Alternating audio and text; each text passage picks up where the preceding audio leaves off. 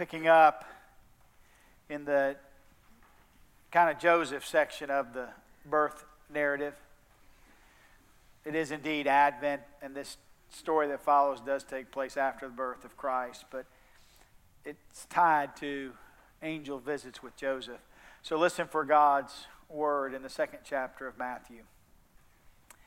Now, after the wise men had left, an angel of the Lord appeared to Joseph in a dream and said, Get up, take the child and his mother, and flee to Egypt, and remain there until I tell you, for Herod is about to search for the child to destroy him. Then Joseph got up, took the child and his mother by night, and went to Egypt, and remained there until the death of Herod. This was to fulfill what had been spoken by the Lord through the prophet Out of Egypt I have called my son. When Herod saw that he had been tricked by the wise men, he was infuriated, and he sent and killed all the children in and around Bethlehem who were two years old or under, according to the time that he had learned from the wise men. Then was fulfilled what had been spoken through the prophet Jeremiah. A voice was heard in Ramah, wailing and loud lamentation. Rachel weeping for her children. She refused to be consoled because they were no more.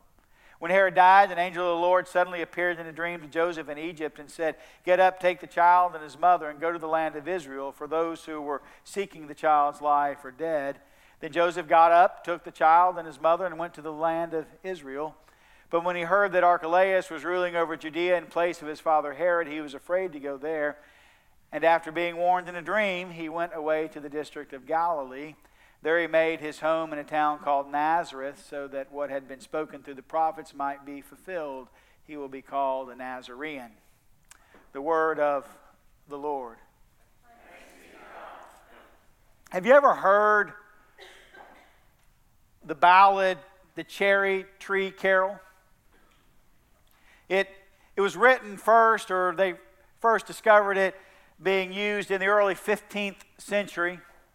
And then later, as we move into, into the United States, it got picked up in, in Appalachia and it, it sort of merged together and became a, a ballad that was sung a long time ago and, and was sung in, in recent years. It relates to an apocryphal story of the Virgin Mary who was traveling to Bethlehem with Joseph for the census. The song talks about Joseph and Mary walked through an orchard green. There were berries and cherries as thick as might seen. There were berries and cherries as thick as might be seen. Mary said to Joseph, so meek and so mild, Joseph, gather me some cherries, for I am with child. Joseph, gather me some cherries, for I am with child. Then Joseph flew in anger, in anger flew he. Let the father of the baby get cherries for thee. Let the father of the baby get cherries for thee. Then up spoke baby Jesus from the mother's womb. Bend down the tallest branches that my mother might have some. Bend down the tallest branches that my mother might have some. Cried Mary. Oh, look, thou Joseph, I have cherries by command. Oh, look, thou Joseph, I have cherries by command. It's kind of a fun story about Joseph's mindset, what he might have been thinking about how his life is playing out before him. The Gospel of Matthew tells it a bit differently. In Matthew, no walking through the orchard to confirm what is taking place, but an angel appears to Joseph. Angels in Matthew seem different to me than angels in Luke. In Luke, we get the angel Gabriel showing up a couple of times. We get the heavenly host in the, the, the brightly lit sky speaking, announcing, singing to the shepherds. Glorious things. In Matthew, the angel is talking about really difficult circumstances, even the threat of death. In Luke, when the angels say, Do not be afraid, It almost seems like they're, they're saying, do not be afraid of the incredible possibilities that await. In Matthew, when the angel says, Do not be afraid, it seems pretty clear that there is much of which to be afraid. Let's take a few moments and reflect on what the angel has to say to Joseph in Matthew. It seems to me that Joseph gets some angelic advice. Keep on changing. Let's put that into the context Joseph is in. He's been doing the right thing. We're told he's a, a righteous man. He's been making decisions and changes to his life. He's not known as being righteous by accident. When having to make choices, when choosing what to do with his life, he has made those changes that reflect his obedience to the rules of his faith tradition. He's also recently made some changes in his personal life. Namely, he's engaged to a young woman, Mary. We think about engagement in our own context, and, and, and what I would say is, is ratchet that up a little bit, and that's how serious engagement was in G- Jesus' time or in Joseph's time. It's a really serious commitment. Not that it's not in our time, but there are lots of things associated with it. Now he's about to make another change in his life. A big change. He's going to walk out of that engagement because his fiancee is pregnant and he knows that he is not the father. It's not just a, a, question of broken trust in their relationship, it's a religious issue as well. Again, he's a righteous man, he abides by the commandments. He's righteous in the eyes of the Jewish tradition. And as such, he cannot stay in relationship with Mary, who has been unfaithful to him. In fact, if you're a religious hardliner, you might argue she ought to be put to death for her actions. So Joseph's going to make a change. He'll treat Mary gently, but nevertheless, he will leave her and maintain his claim of being a righteous man, even in those difficult circumstances. Change is in the air. Then the angel appears to Joseph in a dream Joseph, son of David, do not be afraid to take Mary as your wife.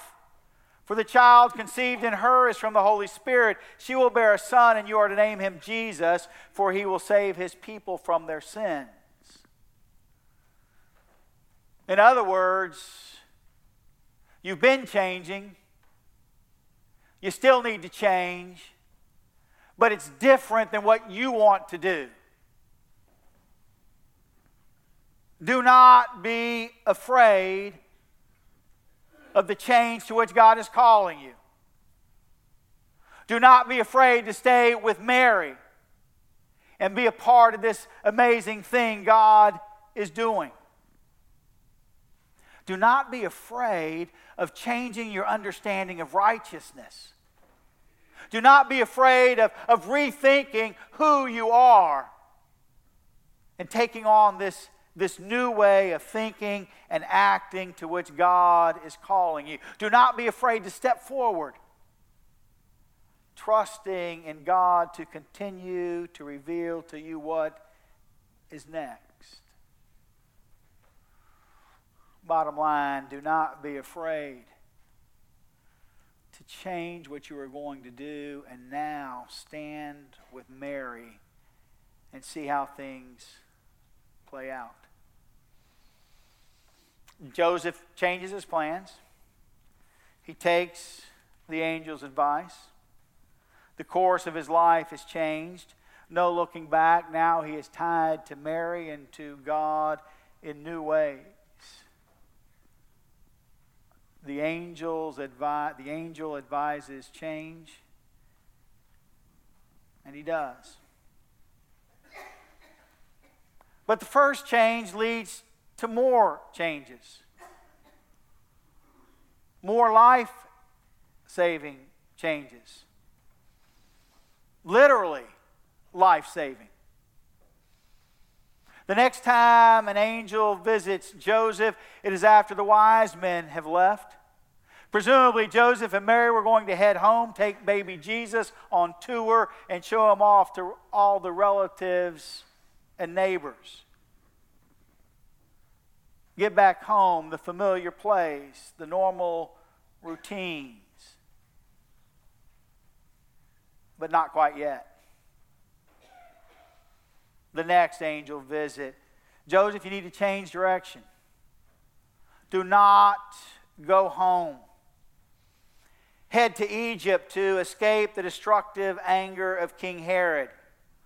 Not quite the plan Joseph had, but he listens to the angel again, changes directions, and heads to Egypt.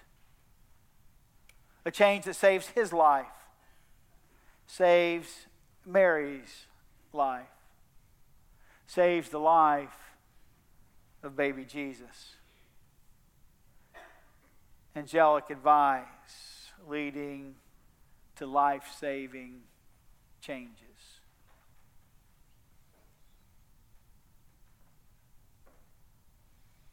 Do you hear angelic advice to change in your life? In the movie The Polar Bear Express, a nostalgic sentiment about Christmas is shared. If you know that movie, you, you know that we're told the true spirit of Christmas is in our hearts. Sounds good. May have preached it once or twice. I don't know.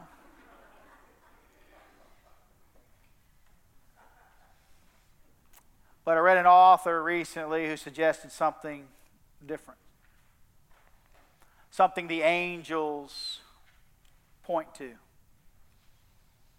The author noted that, that we have the angels in the Christmas story because the angels remind us that the true spirit of Christmas is not in our hearts, but in the one who is coming to transform. Remember that the angel tells Joseph, We're going to name the, child Jesus because he's coming to save us. That's the, the point. The Christ child arrives not as an exclamation point of a great story, but as the one who comes to change the world, to transform our very lives. The coming of Jesus means that when we look in the mirror and we see the person who is not quite who we want to be,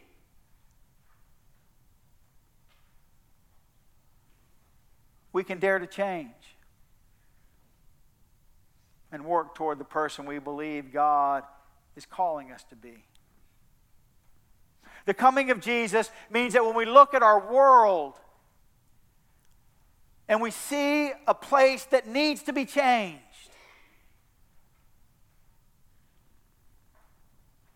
we can dare to be instruments of change because God is with us, working and calling us to change the world. Do any of you remember the 1947 movie, The Bishop's Wife? You either like old movies or you are old and watched movies a long time ago if you do. It tells the story of an angel named Dudley, played by Cary Grant. Quite a handsome angel, I might add. He is sent to help Henry, an Episcopal bishop, played by David Niven. Henry is mired in the throes of the egotism and politics of trying to build a grand cathedral.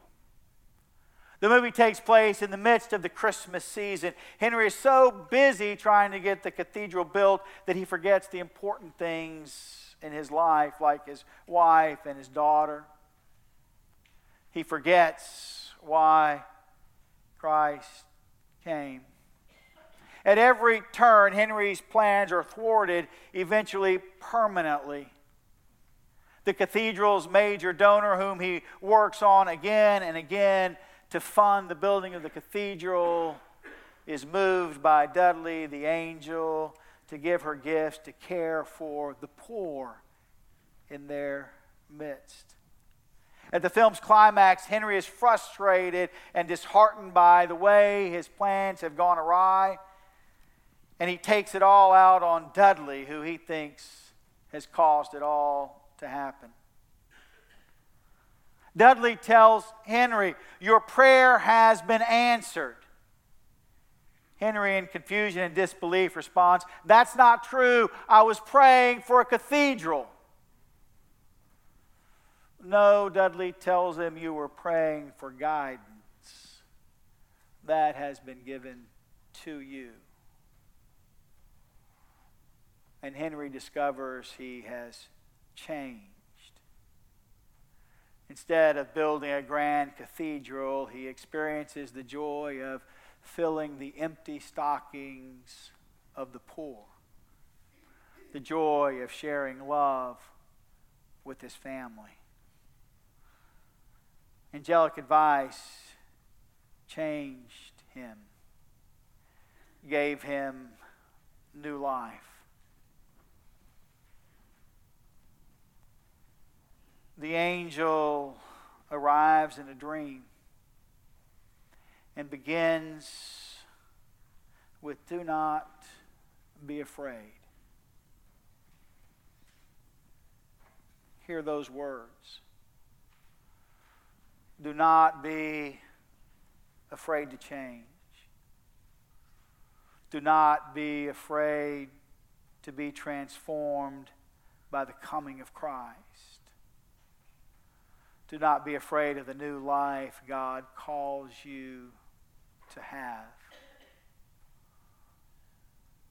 Do not be afraid because God calls you into a life with the Christ child who becomes our Lord and Savior. Amen.